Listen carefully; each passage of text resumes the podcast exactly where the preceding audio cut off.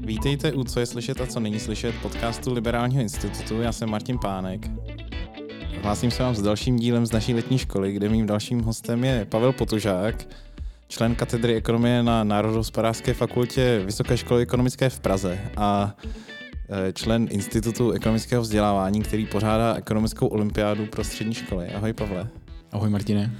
Tak já bych se zeptal na tu ekonomickou olympiádu nejdřív. Co to je, jak dlouho to děláte, kolik máte účastníků a tak? Jsme začali asi před 5 lety pořádat soutěž pro středoškoláky. Nazvali jsme ji ekonomická olympiáda po vzoru jiných olympiád. A myšlenkou bylo, že jak existují matematické, biologické, chemické olympiády a tak dále, tak podobná soutěž neexistuje v ekonomii.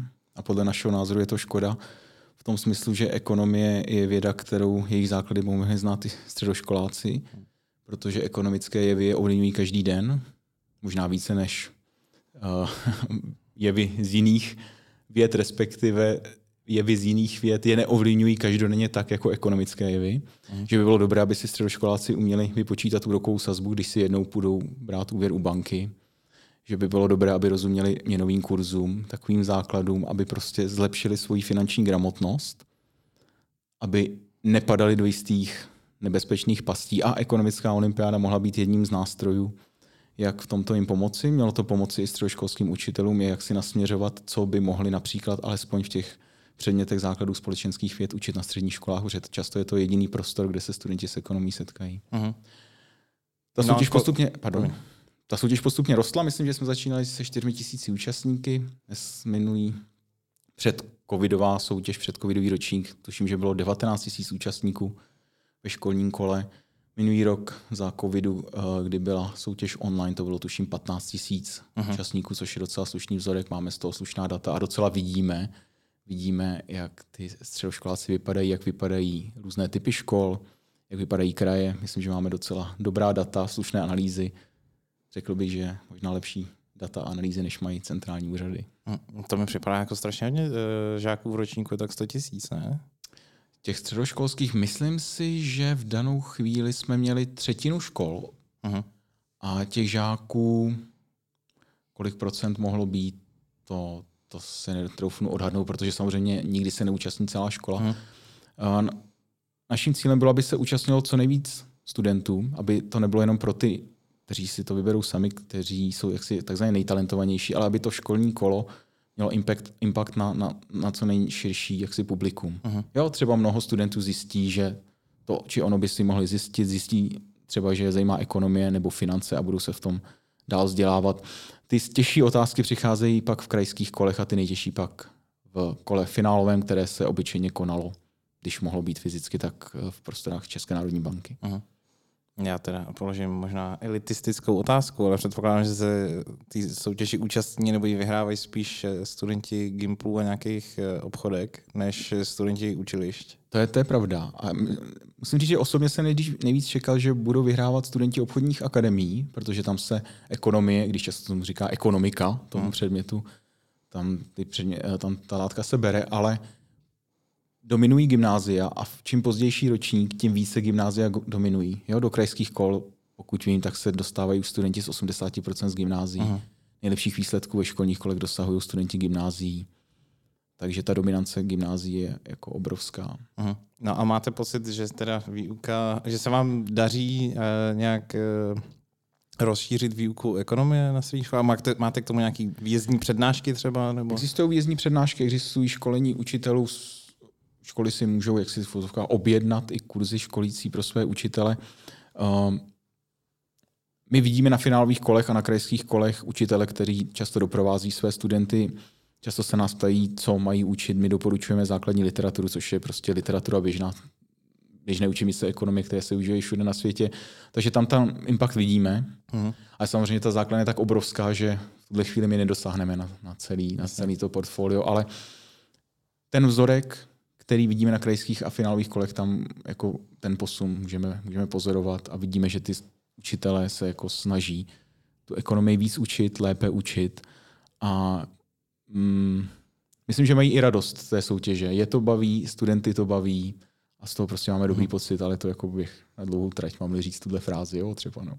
No, tak já bych třeba vaší přednášku ocenil, když jsem tenkrát byl na Gimplu, protože já si pamatuju, že někde se tam objevil graf poptávky a nabídky v těch základech společenských věd a já jsem to vůbec nepochopil. Říkal jsem si, co to je za blbost, to nedává žádný smysl. A mě by zajímalo, co teda k tomu říkala ta učitelka, což jako zpětně se nedozvím, že jo, ale vůbec jsem to nechápal.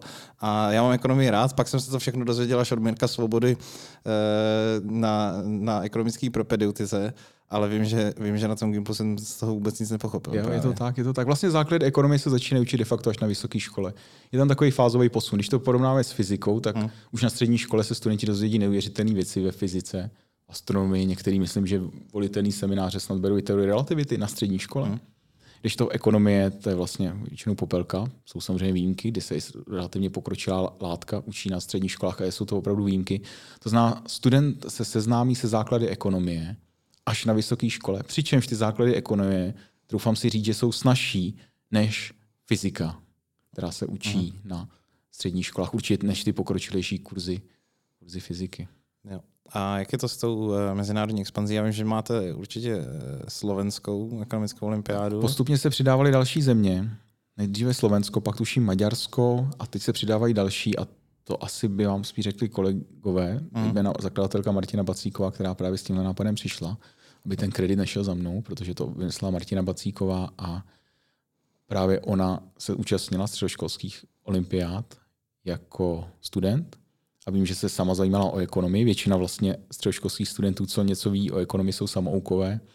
Tak právě, myslím si, že tohle byly takové ingredience, které jí vnukly nápad mít olympiádu, ale z ekonomie a financí.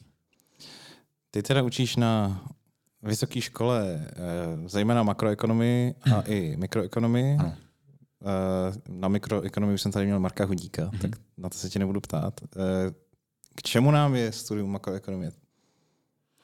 Tak, to je nejtěžší otázka. Jo. To je teda otázka odzbrojící. Nebo takhle. Já chvíličku o těm přemýšlet a jako tu odpověď, abych to nezesměšňoval, jo, aby to prostě bylo ve své vážnosti. Můžeme začít tím, jaký je rozdíl mezi mikrem a makrem. Teda. Tak já možná začnu první otázku a ono se dostane k té druhé. Já myslím, že ekonomie jako každá věda prostě se snažila jaksi nasytit jakousi, nebo uspokojit poptávku lidí povědění o tom, co je obklopuje. Ty první političtí velký ekonom jako Adam Smith, David Ricardo a tak dále, ty ekonomy nebo tu politickou ekonomii chápali jako jakousi vědu o tvorbě bohatství a jeho rozdělování. To znamená, to byly ty velké otázky, co je zajímaly. A ekonomie se postupně vyvíjela a následně jako hlavní definice, jak známo je, že to věda o optimální alokaci vzácných zdrojů. Jo? A jestli jsi mě ptal na rozdíl mezi mikrem a makrem, tak bych možná na této definici demonstroval mikroekonomie, ta trochu věda o optimální alokaci vzácných zdrojů v tomto čase té, jestli se mají zdroje alokovat na výrobu másla, mlíka a tak dále, respektive v jakém poměru. A makroekonomie o tom, jak se mají zdroje optimálně alokovat mezičasově. To znamená, chci-li mít víc spotřebních statků teďka nebo v budoucnosti. Z toho se odvíjí, že makroekonomie hlavně zkoumá ekonomický růst, jaké jsou determinanty ekonomického růstu, například zda vyšší úspory, které vedou k vyššímu kapitálu, vedou k vyššímu hospodářskému růstu a řekněme v poruchách v této trajektorii hospodářského růstu, takže makroekonomie se zabývá hospodářským cyklem. No to jsou ekonomický růst a hospodářský cyklus, to jsou fenomény, co ovlivňují každýho z nás. To znamená, tam přirozeně vznikla poptávka lidí o tom dozvědět se víc o těchto fenoménech, chápat hospodářský růst, cyklus, proč najednou jsem bez práce, proč mi trvá někdy déle najít novou práci, proč můj příjem, důchod, řekněme v ekonomii, roste, proč někdy klesá, proč někdy čelím rostoucí inflaci, proč si někdy můžu půjčit hypotéku za nižší úrok, někdy za vyšší úrok. To jsou prostě otázky, které se dotýkají nás každý den a ta ekonomie prostě reaguje na tyto základní otázky lidí a pak samozřejmě se začala rozvíjet ta ekonomie, jak říká Greenberg, imperiální věda a prostě zasahuje a analyzuje neuvěřitelné množství nejenom ekonomických, ale společenských jevů v tuhle chvíli. No takže ty ekonomické otázky, o kterých se můžu dočíst v novinách, jsou v podstatě až na výjimky jsou makroekonomie. Že jo? I nezaměstnanost a mezinárodní obchod. Ano. Všechno řadíme do makra. Ty makroekonomické otázky jsou, řekl bych, víc sexy, protože slyšíme každý den v novinách, nebo čteme v novinách, slyšíme v rádiu, vidíme v televizi. Na druhou stranu, ta moderní makroekonomie se snaží být takzvaně micro-based. To znamená, ty svoje modely staví na individuálním jedinci, na reprezentativním agentovi a jeho chování pak agreguje na celou ekonomiku. Jinými slovy, ona se nezabývá, jako třeba pokud vím, sociologie, že by spolu interagovaly nějaké společenské skupiny, že by spolu interagovaly společenské třídy. Není postavena na tomhle metodologickém kolektivismu, ale je postavena na tom metodologickém individualismu. Takže ač makroekonomie zkoumá ty fenomény celé ekonomiky, tak v té moderním pojetí je postavena na tom jedinci modelově. Spousta lidí říká, že ta makroekonomie je tak odtržená, že ty modely jsou tak odtržený od reality, že jsou jako nějaké intelektuální cvičení, ale že jsou jako k ničemu.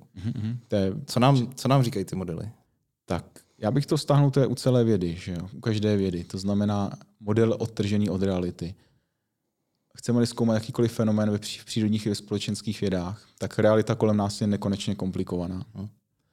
Bohužel lidské bytosti a jejich mozek a mysl je příliš slabá na to, aby jsme tu danou realitu pochopili v celé komplexitě.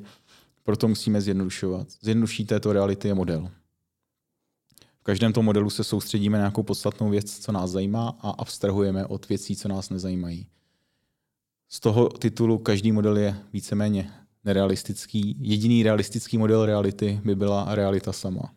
Pak ale jsme zpátky v bodě 1. Náš mozek není dostatečně inteligentní celou tu realitu pojmu. To znamená, budování vědy je tvorba modelů. A každý model je zjednodušením reality a teďka potřebujeme nějaké kritérium, abychom diskriminovali mezi těmito modely, mezi těmito teoriemi, která je v uvozovkách správná, která je chybná. No a ve vědě, respektive v ekonomii, vykrystalizovala známá metoda, že představí se model s těmi čimi onými předpoklady. Předpoklady jsou od toho vymezit tu realitu. Každý model má víceméně nerealistické předpoklady. Ten model ovšem nám poskytuje nějaké predikce.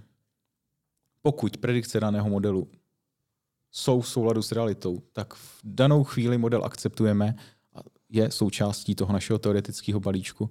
Jakmile predikce daného modelu nejsou v souladu s daty, hledáme nějaké úpravy daného modelu, popřípadě můžeme změnit celé paradigma. To znamená, takto probíhá vědecký pokrok. Aha.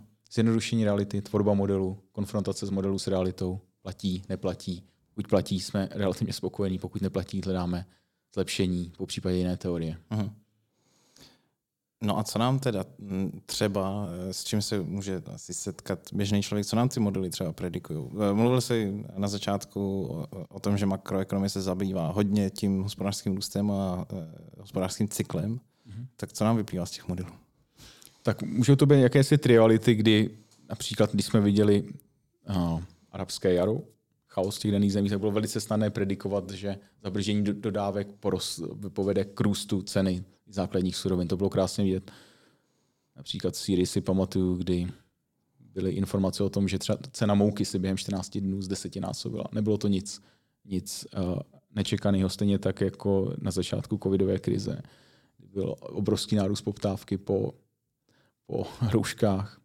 To znamená, krásně bylo vidět, jak vystřelila cena. Ekonomie predikuje růst ceny, znamená vyšší ziskovost výroby tohoto konkrétního zboží. Vyšší ziskovost přiláká nové výrobce a ta cena může postupně klesat. Jo? A to je velice jednoduchý model z první lekce ekonomie a přesně se dělo to, co ta ekonomie predikuje. Nebo bylo jasně vidět, když se zblázní, když někteří diktátoři v Zimbabwe, v Bělorusku a tak dále rozjedou tiskarské lisy svých centrálních bank naplno, že dřív nebo později to skončí inflací či hyperinflací a bylo to přesně vidět. V realitě to jsou takové nejjasnější predikce, co ta ekonomie může dávat na základním levu a vidíme to jako každý den. No platí to, že když je nějaká země chudá, tak nikdy nedožene tu bohatou zemi. Tak to je jedna jako z otázek pro Nobelovu cenu. My vidíme dva druhy procesů. Ten proces dohánění, o kterém ty hovoříš, tomu se říká konvergence. A my pozorujeme konvergenci, tento proces dohánění mezi zeměmi, které jsou jaksi podobné. Jo? Mm. To znamená třeba po druhé světové válce západní Evropa, zničené Německo, rostlo rychleji než zbytek západní Evropy, protože začínalo na nižším úrovni, ale jaksi parametry té ekonomiky, řekněme míra úspor, přístup k technologiím a tak dále byl podobný jako ve zbytku Evropy, ve zbytku světa Německo rostlo rychleji.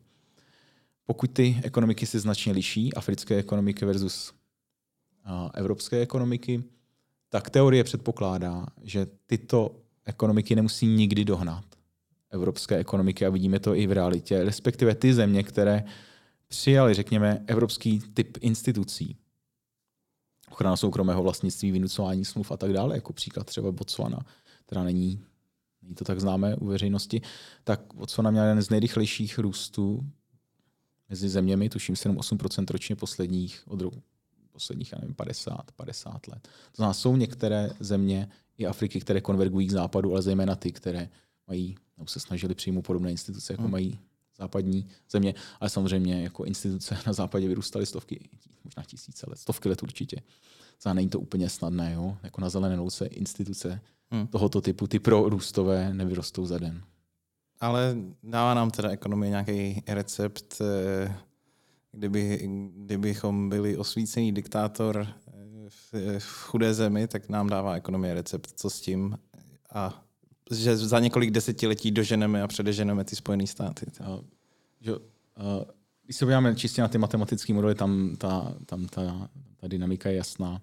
Ta ekonomika bude růst rychleji, pokud má podobné parametry, to znamená, pokud by africké země měly podobnou míru úspor, populační růst a přístup k produkční funkci a k technologiím, tak by měly růst rychleji než západní země, protože začínají na nižší základně. Otázka je ale, jak zajistit jejich přístup k technologiím, jak zajistit vyšší míru úspor, jako je na západě, protože v afrických zemích je třeba kolem 10%, na západě 20% a tak dále a tak dále.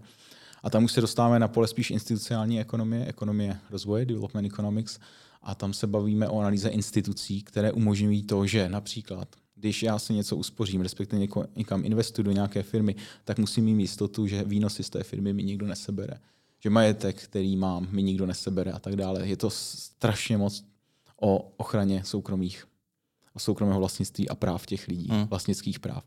Pokud nejsou garantována a dobře vynucována, tak motivace lidí k tomu akumulovat kapitál, spořit a pracovat, investovat také do sebe, do svého lidského kapitálu, jsou pak mnohem nižší a to je jeden ze zdrojů chudoby. To špatně vymezené vlastnické právo. A ty nízké incentivy, jak říkáme v ekonomii, pracovat, spořit, investovat, akumulovat, investovat do svých dětí, do jejich kvality spíše než do jejich kvantity a tak dále a tak dále. V občanských válkách, v rozvrácené zemi, skorumpované zemi ekonomický růst není možné zažehnout.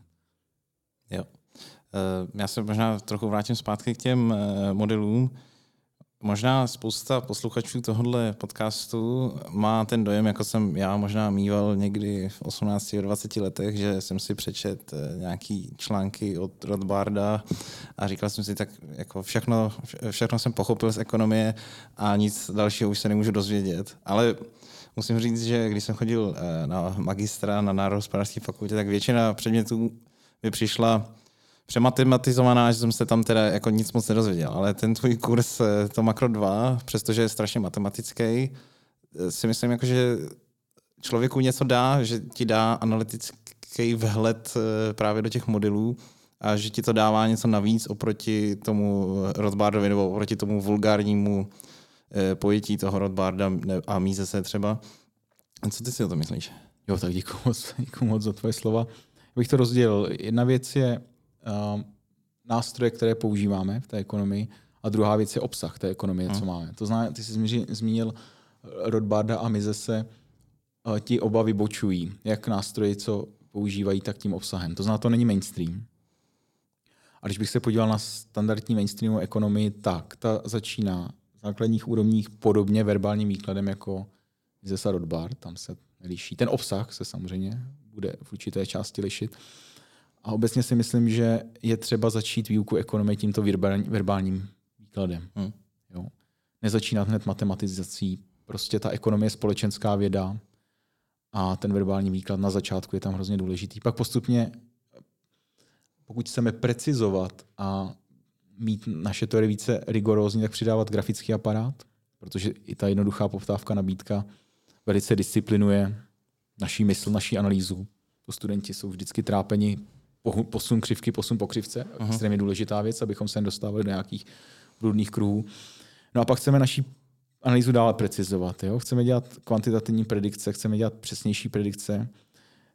Chceme vidět, jak na sobě závisí více proměnných. Nejenom 2, 3, což naše mysl možná je schopna chápat ještě bez matematického aparátu. A pokud chceme 5, 6 proměnných a tak dále, už se bez toho matematického aparátu neobejdeme, než kvůli chceme-li mít tu analýzu v čase. Hmm. Jo? Takže ta matematika nám umožňuje disciplinovat naši mysl a zkoumat chování více proměnných najednou, když vezmeme to makroekonomii, inflace, domácí produkt, zaměstnanost, mzdy, úrokové sazby a tak dále a tak dále. Ty proměnné spolu interagují a bez toho matematického modelu je velice těžký pozorovat směr jejich chování. Proto ta matematizace, proto ta abstrakce. A myslím si, že když tady ta židlička s těma 3 nohama, jak se spojí, že to může vychovávat velice jako zdatné ekonomy, kteří znají jak ten příběh verbálně, umějí ho, řekněme, zakreslit grafu, je-li tam analýza relativně jednoduchá a umějí ho následně matematizovat. A umějí pak zpátky číst predikce těch svých matematických modelů a přetahovat je dále do slov a interpretovat.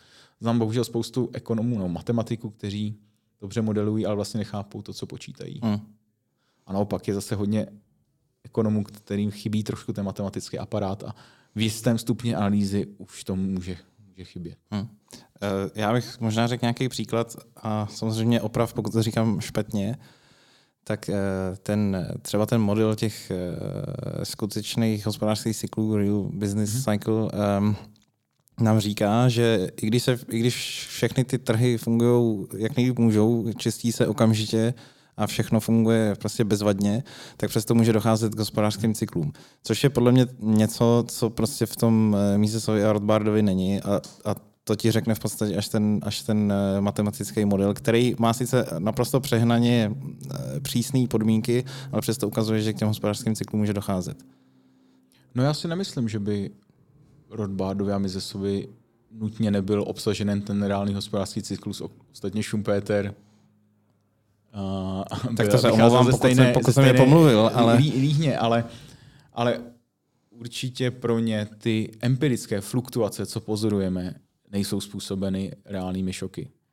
Výjima nějakých přírodních katastrof a tak dále a tak dále. To si myslím, že oni by jako nevyloučili, že nějaká obrovská přírodní katastrofa nepovede k poklesu ekonomiky, to by nikdo jako při smyslech nemohl říct. A ta teorie reálného hospodářského cyklu, když se podíváme na strukturu toho modelu, když se podíváme na ty základní rovnice o spotřebiteli, o firmách a tak dále, tak v podstatě tvrdí matematicky totéž, co tvrdí Mises a Rothbard ve svém verbálním výkladu. Akorát je to samozřejmě mnohem preciznější. Je tam mnohem preciznější struktura a dovoluje nám to vytvářet kvantitativní predikce. Otázka je, jestli v realitě opravdu pozorujeme to vlnění toho HDP, co pozorujeme v realitě, jeho magnituda, jeho síla, je opravdu způsobena těmi reálnými šokami a následnou propagací tím optimalizačním chováním jedinců, kteří reagují na tyto šoky skrze cenový systém. Toť otázka. Já si myslím, že jakési reálné vlnění v té ekonomice je, ale to, co pozorujeme empiricky, že tam je potřeba ještě přidat něco dalšího. Jasně, já jsem to chtěl jenom, přišlo mi to jako vhodný příklad na ilustraci, že se dá dobře vypovědět, co nám vlastně ten nějaký model pokročilý může říct oproti tomu, že omlouvám se teda Misesovi s Rothbardem, ale určitě jsem čet od fanoušků, že vlastně ve skutečně svobodné ekonomice, že nevznikají hospodářské cykly, si myslím, že je takový mem. To je pravda, jako takhle, to vlnění, o kterém mluvím, to reálné, oni by to nenazvali hospodářským cyklem. A samozřejmě oni jsou příznivci tzv. Monetární teorie cyklu, to znamená, hospodářský cyklus vzniká po zásahu centrální banky, respektive nějakém nevhodném chování bankovního systému jako celku. Ještě se tě zeptám, jestli se to dá takhle vypovědět bez grafiky a nějak stručně. Centrální banky nafoukly ty svoje rozvahy. Proč teda nevidíme tu 10 nebo 100% inflaci, jak předpovídali v tom roce 2008-2009 ty některý rakouský ekonomové. Mm-hmm. No museli bychom se podívat, jestli to předpovídali, ale asi jo. To je takový jako anekdotický Bob příběh. Bob Murphy podle mě to předpovídal třeba. Možná bychom tu tušku a papír potřebovali, když se podíváme na to, co jsou peníze v moderní ekonomice. Tak když vezmeme takzvaný agregát M1, jo, nejlikvidnější agregát, co jsou peníze v hotovosti, co my všichni máme v kapsách, plus naše vklady na běžných účtech. To tvoří peněžní zásobu. A ta standardní teorie tvrdí, když tato peněžní zásoba poroste příliš rychle, nastane inflace, když poroste astronomicky rychle, tak nastane hyperinflace. Centrální banky mají pod kontrolou pouze tu hotovostní složku této peněžní zásoby, nebo vytváří pouze tu hotovostní složku této peněžní zásoby, která je ale relativně malá oproti celé té peněžní zásobě, kdy ty vklady vytváří de facto obchodní banky, když to řekneme takhle zjednodušeně. A to, co se dělo za té finanční krize, bylo, že centrální banky nakupovaly aktiva od komerčních bank a dodávaly tam takzvané rezervy. Ale tyto rezervy, zase když to zjednodušíme, zůstaly uzamčeny v bilancích komerčních bank. A když to hodně zjednoduším, jako kdyby tyto peníze nebyly půjčovány dál do ekonomiky. Jo? To znamená, rezervy uvnitř obchodních bank nejsou součástí peněžní zásoby. To znamená, se pouze změnila struktura bilance obchodních bank, aniž by nutně rostla. Jo? Tak když to jdeš například třeba, řekněme, že ta daná obchodní banka měla na vkladech svých, na straně pasiv vklady svých vkladatelů, zákazníků, řekněme 1000, rezervy měla 100 a 900, na straně aktiv měla rezervy 100 a na straně aktiv měla úvěr za 900. A centrální banka mohla udělat to, že koupila úvěr od té obchodní banky za 900, vložila tam rezervy, jo? Takže se nafoukla bilance centrální banky, centrální banka jí vyrostly aktiva o 900, protože teďka vlastní úvěr za nějakou obchodní firmou a narostlí pasiva 900, protože rezervy obchodních bank jsou na pasivech centrální banky a zpátky k obchodním bankám, takže obchodní banka pouze se změnila struktura jejich aktiv, vypařil se ten úvěr, ten je u centrální banky a místo toho má na aktivech rezervy u centrální banky. V tuhle chvíli ta bilance obchodní banky vypadá tak, že má 1000 na aktivech, rezervy u centrální banky, 1000 na pasivech, vklady střadatelů a peněžní zásoba se nezměnila. Jo, peněžní zásoba jsou pouze ty vklady střadatelů, ty se nezměnily. Ta banka zvýšila svůj rezervní poměr, nejspíš protože se bojí bankrunu a tak dále. Takže sice se nafoukla bilance centrální banky, ale nenafoukla se peněžní zásoba. Proto ten proces se zastavil u těch obchodních bank, které sice navýšily rezervy, ale nenavýšuje se ten celkový měnový agregát. No a nehrozí teda, že v té reálné ekonomice se stane něco, co bude ty banky motivovat zase ty rezervy snižovat a že k té inflaci nakonec dojde? Tak o to je tu centrální banka, která pozorně sleduje inflační tlaky. Jakmile by k tomu došlo, tak by zvyšovala svoje úrokové sazby a stahovala zase ty rezervy k sobě. Jo? To znamená, zvyšovala by úrokové sazby a zastavila ten možná nebezpečný úvěrový proces, který by mohl vzniknout, který by mohl vyvolávat vysokou inflaci. No můžeme jim věřit, těm centrálním bankám? Já bych jim věřil. Jako oni leta budovali svoji kredibilitu. Ta kredibilita je jich postavena na tom, že dodržují svůj inflační cíl, víceméně. To je, když mají inflační cíl a inflační cíl 2% a inflace skutečná je 3%, to je víceméně dodržování. Nedodržování bych bral, že inflace 5, 6, 8, 10, 15, 20. Pak už je to zcela rezignace na inflační cíl.